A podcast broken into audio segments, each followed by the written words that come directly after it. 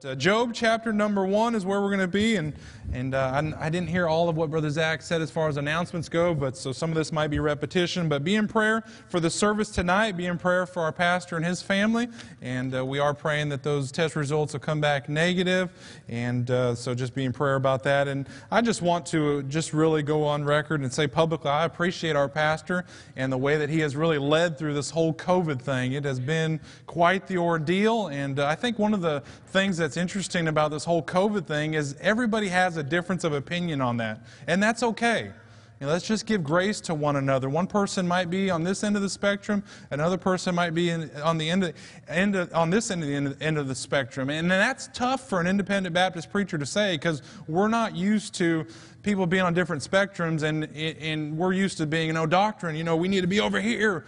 But when it comes to this COVID stuff, it's just, you know, on, you know, what information they choose to believe, and there's all kinds of information out there.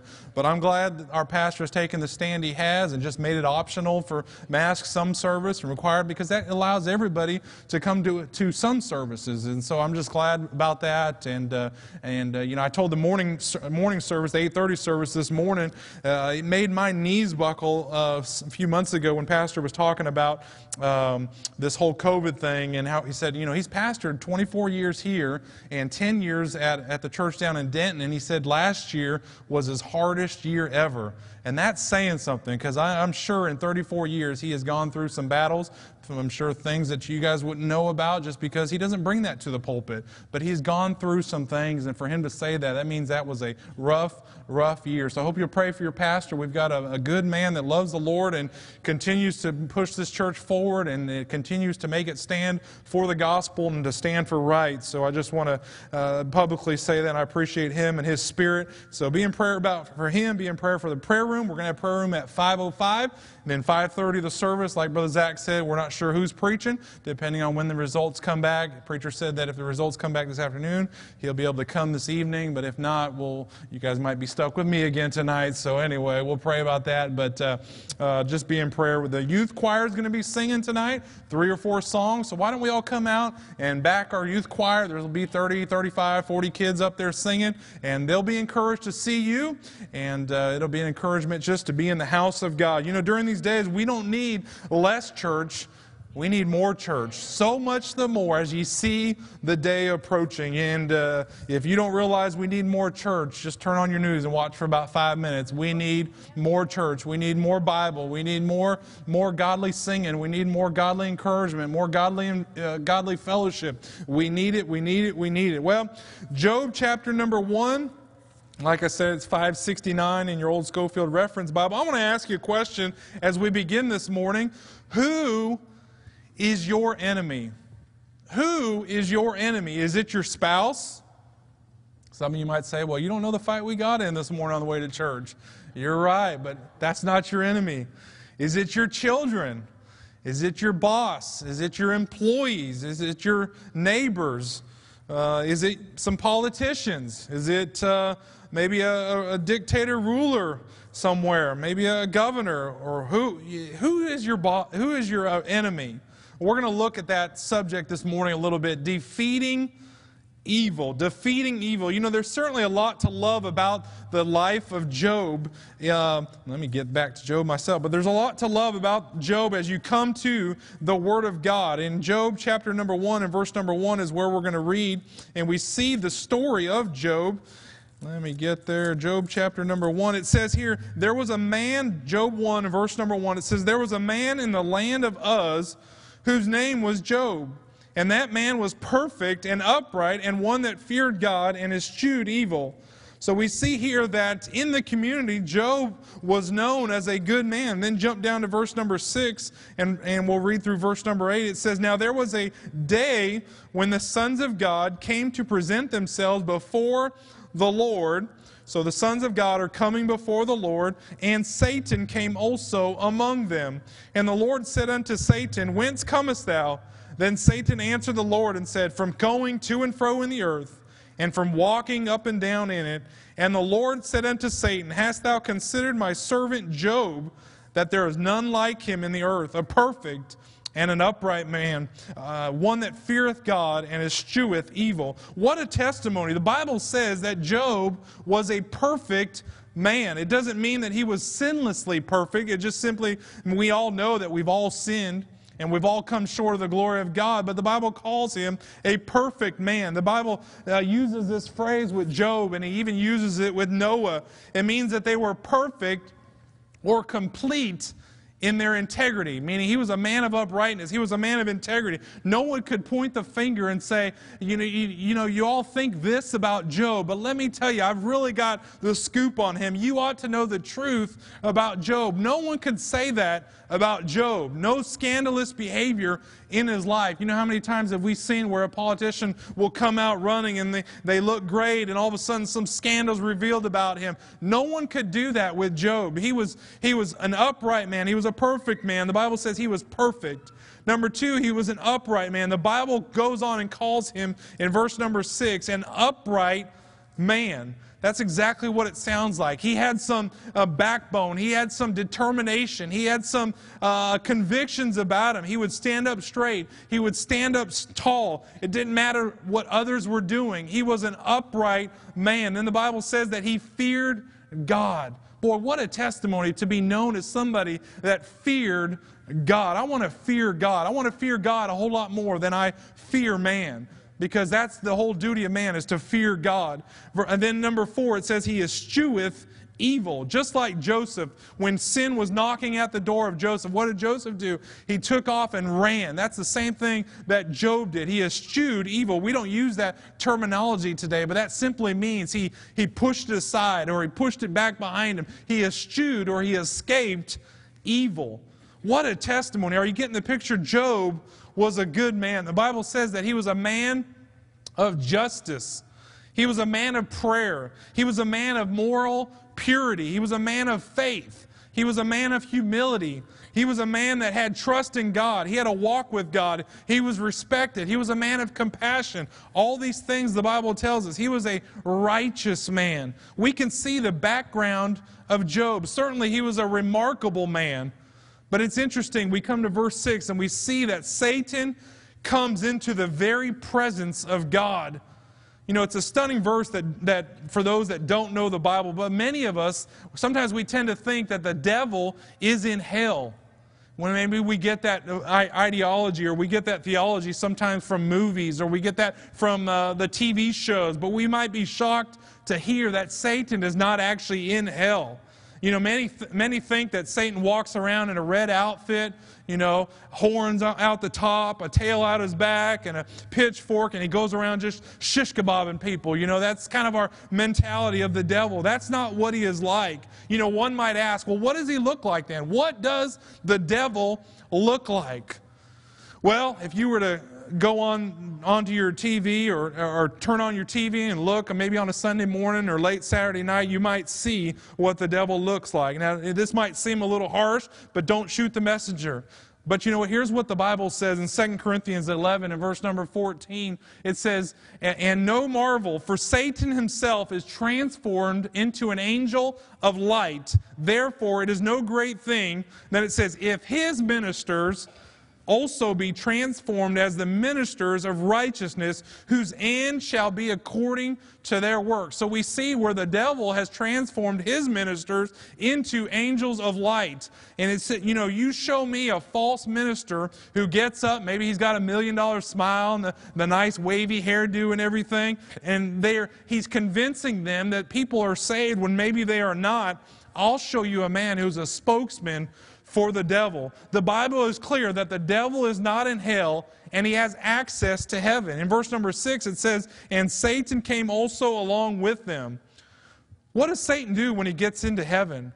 This is kind of sad. You know, many times we think of the devil as the false accuser of the brethren, but the Bible says that he is actually an accuser of the brethren. You know why? Because Satan doesn't have to make up anything false about us. All he has to do is go before Satan. I mean, all Satan has to do is go before God and say, "God, do you know what that man down there in Winston-Salem did? Do you know what he thought last night? Do you know what things went through his mind? Do you know what beverage he partook of? Do you know what he said to his wife? Do you know what he said to his children? He doesn't have to make up anything. All he has to do is lay the evidence before God. He is the accuser of the brethren. The problem is when it comes to me and it comes to you, Satan doesn't have to make anything up. Satan says, how about that guy down in Winston-Salem? You know, Satan's really good at accusing us. Maybe he'll say, oh, that person, they carry a big King James version of the Bible to church. They sing Amazing Grace. They smile, and they know how just to shake the hands, and they amen, and they testify, and all this. The language out of their mouth on Sunday is different than the language out of their mouth on Saturday. The beverages that they might drink at a church cookout is completely different than the beverages that they drink at an NFL game or watching an NFL game on TV. Those two things don't match up.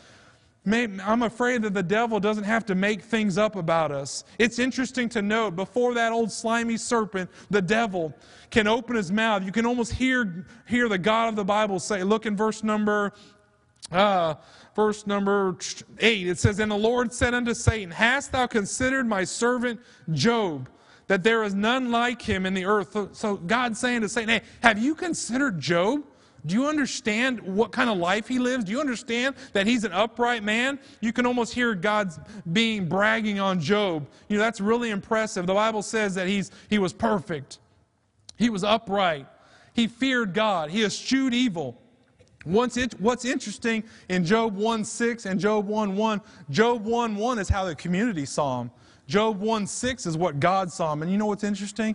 Is those two matched up. What the community saw was the same thing that God saw. I want that to be said in my life, that what the community sees and what those around me see and what those at church see and what those in my neighborhood see is the same thing that God sees. That, hey, I'm somebody of uprightness. I'm of somebody of character. There was no pretense. There was no guile. He wasn't a fake. He wasn't a phony. He was true blue. He would be the guy that was the same at church as he was at home and vice versa. God says, hey, what about Job? Have you thought about him? Look at verse number 9 and what he says. He says, Then Satan answered the Lord and said, Doth Job fear God for naught? In verse 10 and 11, basically what Satan does is he comes to God and says, God, you don't understand. Job is only serving you because he's rich and he's wealthy and all this. And Satan says, let me get to Job.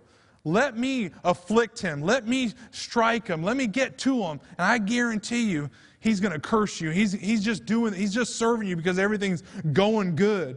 You know, really the devil had it backwards. We normally are the closest to God when things aren't going our way.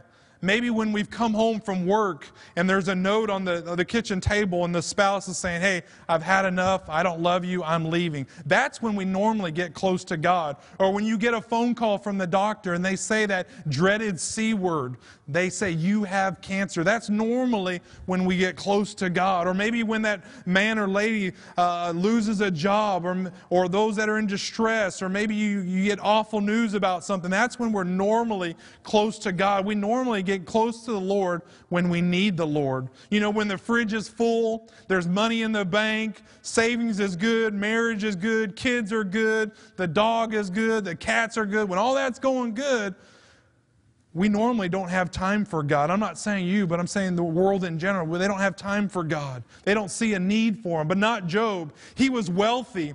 He was highly blessed, and yet he walked with God. God gave Satan permission to afflict Job. So Satan comes to God and says, God, I want to afflict Job.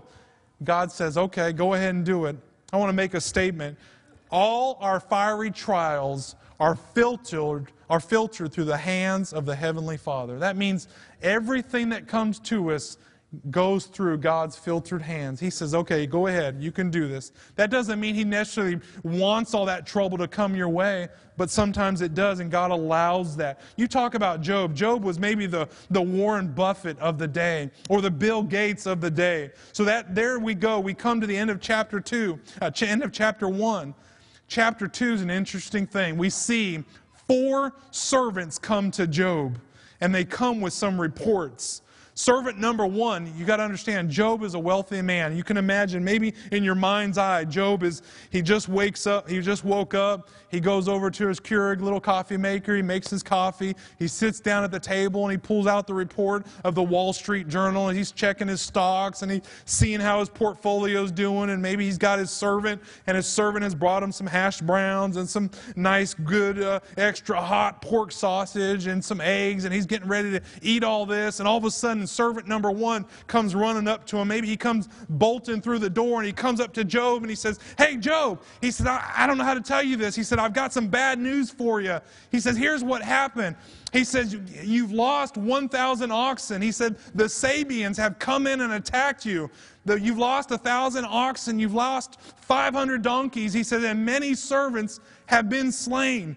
You know, that must have been just stunning to Job, and Job must have thought, boy, what do I do now? In just an instant, you got to understand something about the Sabians. They were a nomad people. They didn't have a land of their own. They just kind of wandered from area to area. They were generally known as a very peaceful people. Last thing you would suspect that the Sabians would come up and attack Job, but that's what they did. Job hasn't even gotten to his breakfast yet, and yet his 401k is down 33%. He's watching Fox Business News. The thing's going downhill in a hurry. And all of a sudden, that's servant number one. Servant number two comes in and says, "Job, I don't know how to tell you this, but here's something that just happened." Here's what he begins to tell him. He tells him, he says, "Hey, last night, 7,000 sheep and more of your servants have perished in a fire." So now servant one has come to him. Servant number two has come to him. Job's portfolio is just going down. It's going down. His portfolio is down 66%. He must have been very stunned. He woke up a wealthy man, and now his wealth is just diminishing and diminishing. He's lost a lot. He's seeing it all crumble right before his eyes. I wonder if he began to think to himself, can this day get any worse? Can it get any worse than what's happened? And all of a sudden, servant number three comes in. Servant number three comes busting through the door. "Job, I don't know how to tell you this, but here's what happened. Last night, the Chaldeans attacked. More of your servants have been killed. They've taken 3,000 camels." He was a wealthy man. In just a few hours, he's gone from riches to rags. The story doesn't end there. I'm sure he would have traded all his riches to not hear the report from the next servant. I think he would have gladly said, "I'll take all those three, but don't give me that fourth servant." And all of a sudden, the fourth servant comes in from the field and he says, "Job, Job," he says, "I don't know how to tell you this." And tears probably just coming down his eyes, and he tells Job, he says, "Job," he says, "last night you weren't able to make that family function." Maybe Job was at a business meeting or had business to tend to. He said, "I don't know how to tell you this." And here's what servant number four said. He said, "There was a gathering. Maybe it was a cookout. Maybe it was a birthday party. We don't exactly know." But that fourth servant tells Job, he says, "A great wind came and blew down the building where your family was, knocked down the building, and your 10 children have died. 7 sons and 3 daughters. Now the devil has assaulted and the devil has attacked," and he's laying everything out before Job. Job has lost his wealth. He's lost his riches. And now Job has lost his own family. How does Job respond? How would you respond? Would you be bitter? Would you say, "Why, God, why?" Let's look and see how Job responded. Job 1 and verse number 22. The Bible says, "In all this, servant number one, servant number two, servant number three, servant number four, Job," it says, "in all this, Job sinned not, nor charged God foolishly." I don't know about you, but I'm going to be frank. If all that happened to me, I'd be real tempted to charge God foolishly. I'd be real tempted to just throw in the proverbial white towel. But you know what? Job didn't do that. Job, again, Satan comes to him a second time. He says, "Hey, you know, the Lord knows the beginning from the end." Satan comes back to the Lord, and Satan says, hey, here's what I want to do. Job 2 and verse number 5, he says, "But put forth thine hand now, and touch his bone and his flesh, and he will curse thee to thy face." You know what Satan said? Hey, God, If you'll let me just touch his physical body, he's going to curse you to his face. So you get the picture. Satan was throwing every fiery dart he could at Job, just trying to take him out and get him to curse God.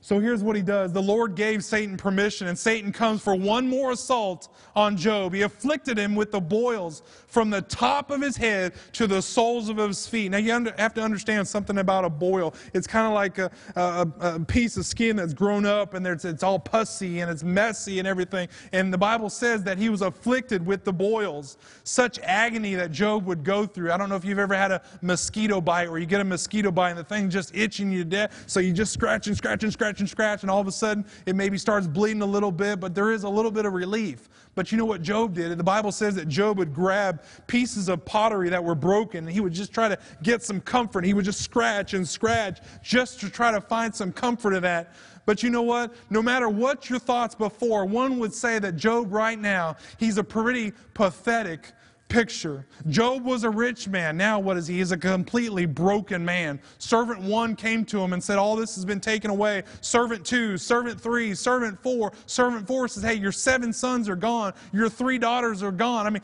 what does he have left? Now there were 10 funerals to go to. You know, as bad as it was on the outside, there's nothing like the pain and torture on the inside. You know, I wonder what Satan was possibly thinking. I wonder if he was thinking, I've got him right where I want him. I'm ready just to push him over the edge. He's going to go over in just a minute. He's not going to be able to take any more, but he had one more attack up his sleeve. You know, and some people get down on Job's wife. You have to understand, Job's wife, you know, some people get down on her and think, boy, she threw in the towel, she got bitter, she got angry. But hang on a minute, I'm not so rough on Job's wife. You try to go to the funeral of 10 of your children. Let me know how you are.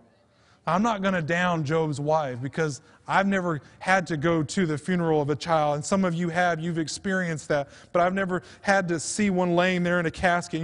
And Job did that not just once, not twice, not 3 times, not 4 times. He did it 10 different times. Can you imagine the agony that he faced? But his wife had to go through that. But you know what Satan did? He said, hey, I'm going to get to his wife now. I'm going to get to her. I can just imagine Satan was seeing it. He said, oh, I see victory is just in sight. I'm getting ready to lift up that trophy. I'm getting ready to lift up drop the confetti. I'm getting ready to have that Gatorade splash, and I'm getting ready just to raise my hands in victory. I can see Satan just excited about it.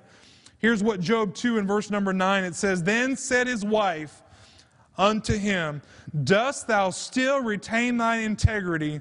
Curse God and die. His wife comes to Job, his own wife. You know, ladies, I want to throw this as a side note. You ladies are the spirit of your home. You're the ones that can control. What's the old saying? If mama ain't happy, ain't nobody happy. You ladies control the spirit of the home. But Job's wife comes to Job and says, Job, just curse God and die. Satan begins to say, here it goes. He is going to curse God. He's going to blaspheme his name. The devil and his angels are sitting around. What is Job going to do? Job's knocked down. He took a mean right uppercut to the chin. Job's knocked down, but he's not knocked out. Job 2 and verse number 10. Here's how Job responds. He said, Job 2 and verse number 10, he says, but he said unto her, thou speakest as one of the foolish women speaketh. What? Shall we receive good at the hand of God? And shall we not receive evil? Job's saying, hey, we're going to receive good sometimes, but sometimes we're going to receive evil. He says, in all this did not Job sin with his lips. He didn't blaspheme God. He didn't go, God, why? I'm bitter against you. He did not do that. Can you imagine about that time? Heaven erupts with a glorious cry. Heaven claps their hands, and all the angels say, woo! Those 4 servants came to him, and all that happened, and the boils came upon him and everything. Yet Job's not charging God foolishly. He's not bringing a false accusation against God. Job beat the devil. I can imagine all that shouting and all that rejoicing, and yet Job kept on serving God. He defeated evil. And I can imagine if the devil had a tail, he might have tucked it between his legs and just walked off the scene. He was defeated. He was discouraged. But you know what happens in Job 3 through Job 42? Not one time do we see the name of the devil or Satan mentioned. Job defeated the devil. You know, this might shake your theology a little bit today. We might convince ourselves, boy, the devil is really working on me. But you know what? We have to understand something about the devil. He cannot be in more than one place at one time. He, you know, I would venture to say he's probably more concerned with bigger fish than myself. He's probably concerned with bigger fish than yourself. You know, he's probably more concerned with the Kim Jong-Uns of the world of North Korea. He's probably more concerned with al-Baghdadi, the leader of the Islamic State of Iraq. He's probably more concerned with the Adolf Hitler type people of the world. He's probably more concerned with the Saddam Hussein type people of this world. He's probably more concerned with the Osama bin Ladens of this world. He's probably more concerned with a few in Washington, D.C. Okay, maybe a lot in Washington, D.C. But, you know, he's probably more concerned. Most of us have probably never fought against the devil, but we have fought against a demon. Maybe not the devil himself, but there's a whole lot more people that affect the world a lot more than you and I. Most likely, you and I have never had to do what Job did and defeat the devil. But you know what? Every day we have to defeat evil. Every day we are in a spiritual battle. You know, I can imagine Job, maybe you can liken it to a boxing match, and he was in the ring, and the devil gave him a run for the money, and so round one comes out, and the devil's just giving him a left, giving him a right, giving him body shots, giving him punches to the head, punches to the chin. Round two comes up, round three comes up, round four, and he's just wearing Job out, and I can see all of a sudden maybe it's a 12-round fight, and Job's getting tired, and it's round 11, and he keeps fighting him, and all of a sudden, Satan comes up and just gives him a mean right uppercut, and Job falls down to the ground, and Job's out.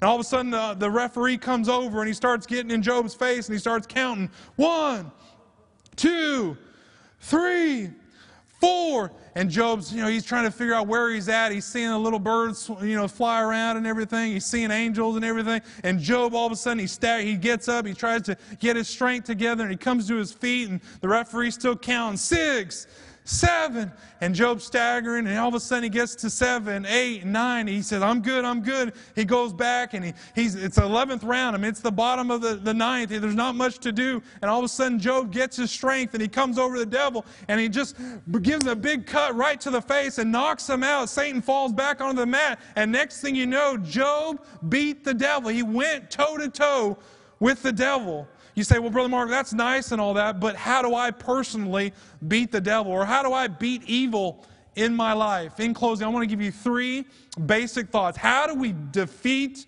evil? How do we defeat evil in our life? Number one, I want you to realize, remember, you are on the winning side.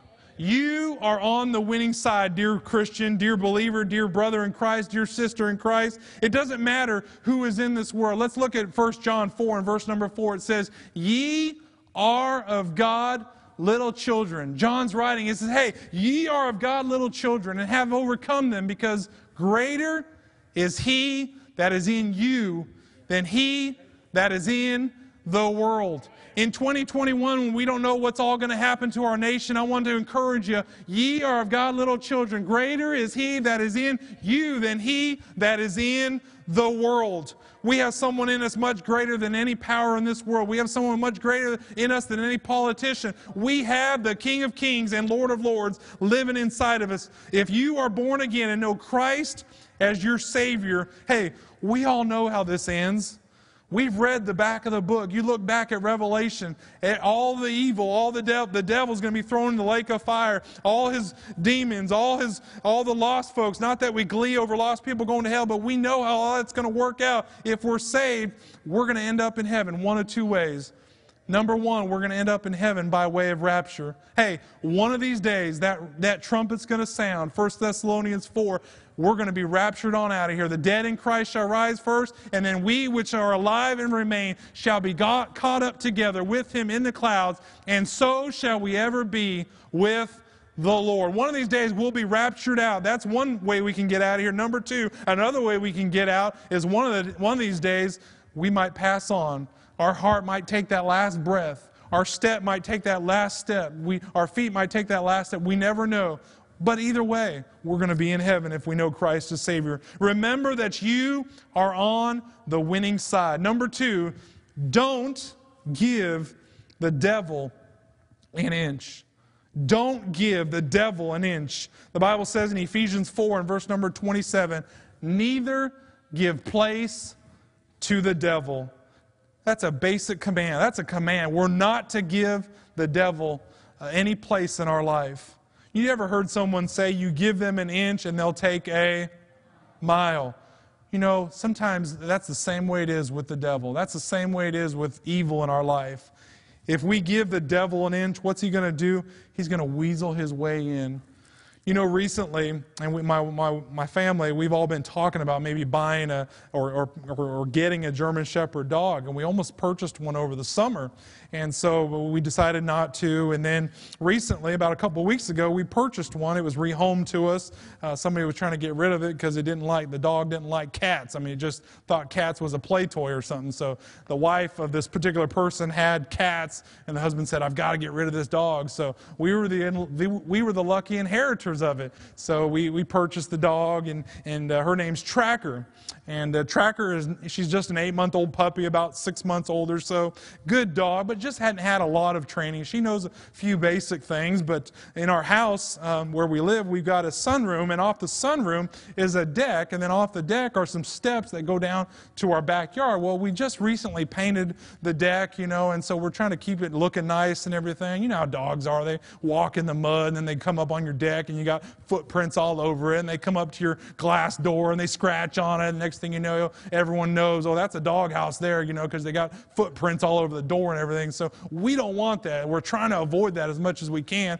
And so what we did is, since the dog hasn't had a lot of training, we thought, well, how are we going to block off the steps coming up to our deck so the dog doesn't come up? So we've talked about in the future maybe buying a little piece of wood and making us a little door for the entryway so it can't get up the steps. Well, in the meantime, you know, sometimes you just got to do what you got to do. You got to make do with what you got. So we took a couple of our patio chairs, and so we're really, you know, making do with what we got. So we put the chairs down at the bottom of the steps, so you've got two railings going down. And so imagine this is the backyard here, and these are the steps going down. We put one chair, and we put it sideways, and we put it right there. We take another chair, and we stick it right here, and we just pray that the dog won't bust through the steps and come on through. Well, you know what we figured out? If we don't quite block that off just right, you know, where the chairs are wedged in just right, that the dog, he's going to weasel his way in. He gets his little snout in there, and then he's able to move the chairs, and he comes up. Next thing you know, he's up on top of the deck, you know, he's saying, hey, I'm the king of the castle, you know, all that type of stuff, you know. But you know what? That dog is much like the devil. You know what that dog does? He just gets his little snout in there. He sticks it in just in a little space, just in a little open area where it's not quite closed off. And before you know it, boom, he's right on top of your deck there. You know what? The devil's the same exact way. If we allow just a little crevice where the devil can get in, he can wreak destruction on our life. He can wreak havoc on our marriage. He can wreak havoc on our home. He can wreak havoc in our life. He can wreak havoc on our spiritual walk with God. The devil is much the same way. Paul says in the book of Ephesians, neither give place to the devil. Don't give the devil an inch. What is it in your life that you need to say, hey, I'm struggling with this, and I just need to move it out of the way. I need to take care of business. Maybe it's alcohol. Maybe you have a temptation with alcohol. Why do you want to set yourself up and walk down the beer aisle? Or maybe it's music. Why do you want to listen to that tune for just a few seconds? You say, well, I'll just listen to it for just a few seconds to bring back some memories. And next thing you know, you're listening to worldly music. We need to not give place to the devil. Number one, remember you are on the winning side. Number two, neither give place to the devil. Don't give the devil an inch. And then number three, in closing, always be on the alert.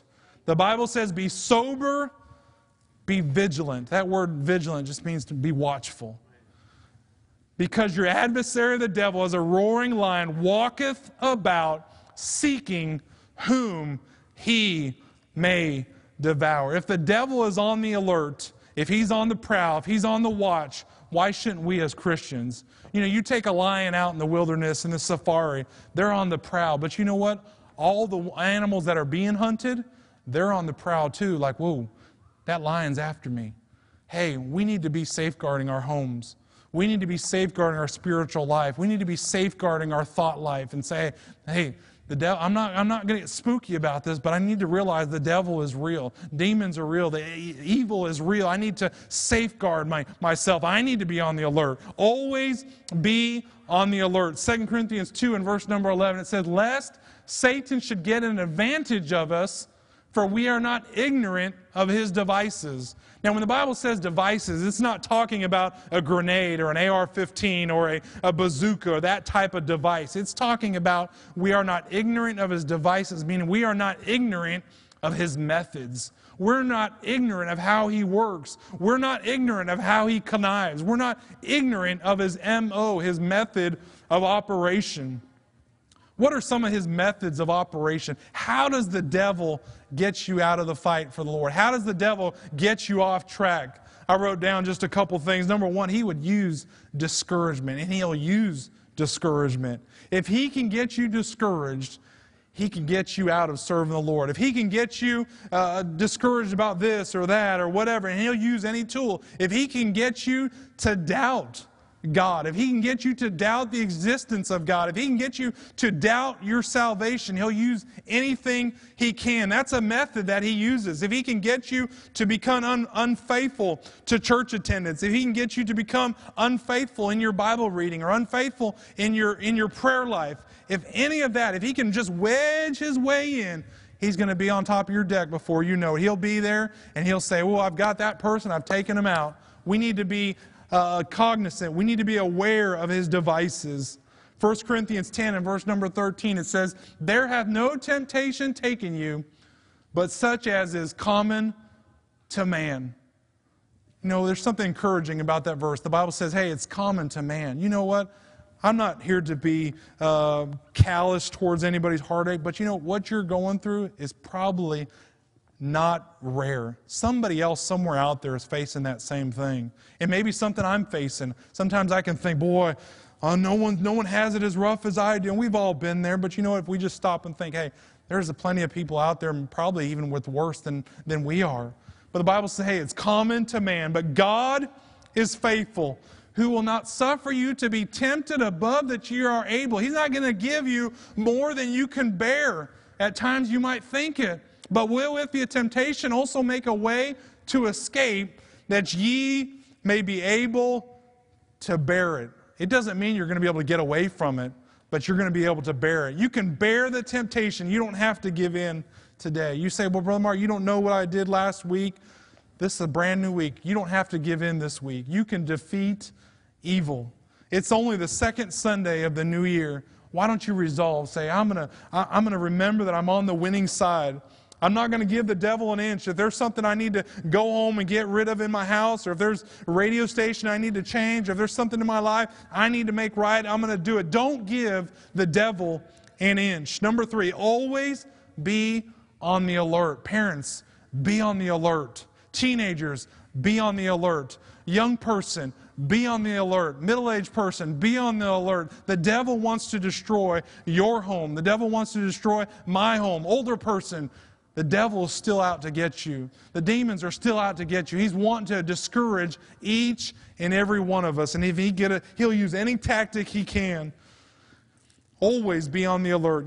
If you know Christ as your Savior, why don't you pray and resolve in this new year, hey, I'm going to resolve to do right. I'm just going to live for God. Maybe you say, I'm here today, and I don't know Christ as my personal Lord and Savior, but I'd like to know. I'd like to learn more about it. And here in just a few minutes, Miss Lisa's going to come and play the piano, and we give what we call an invitation. It's an invite for you to come. Number one, if you don't know Christ as Savior, it's an invite for you to come and ask Jesus into your heart and take you to heaven when you die. If you're a man and you come forward, we'll have a man show you. We won't embarrass you. We won't have you give a speech. We won't have you come up on the platform, but we'd love to show you from the Bible how you can know for sure that when you die, you go to heaven. That's the most important thing. It's not about, you know, how well you enjoyed our service and everything. We want you to know that if you were to die, you'd go to heaven. The Bible says, whereas you know not what shall be on the morrow, for what is your life? It is even a vapor that appeareth for just a little time and then vanisheth away. We're just passing through. The Bible says, this world is not my home. We're just passing through. Or the song says that. You know what? One of these days we'll be gone, but do you know Christ as Savior? And then, Christian, how about you? Do you need to remember that you are on the winning side? Do you need to be encouraged to not give the devil an inch? Do you need to be encouraged to always be on the alert? Maybe you've got a little bit of lax in your Bible reading. Maybe you've got a little bit of lax in your prayer life. Maybe you've got a little bit of lax in your faithfulness to church. Why don't you resolve to do right this year? Let's all stand with every head bowed and every eye closed. By way of invitation.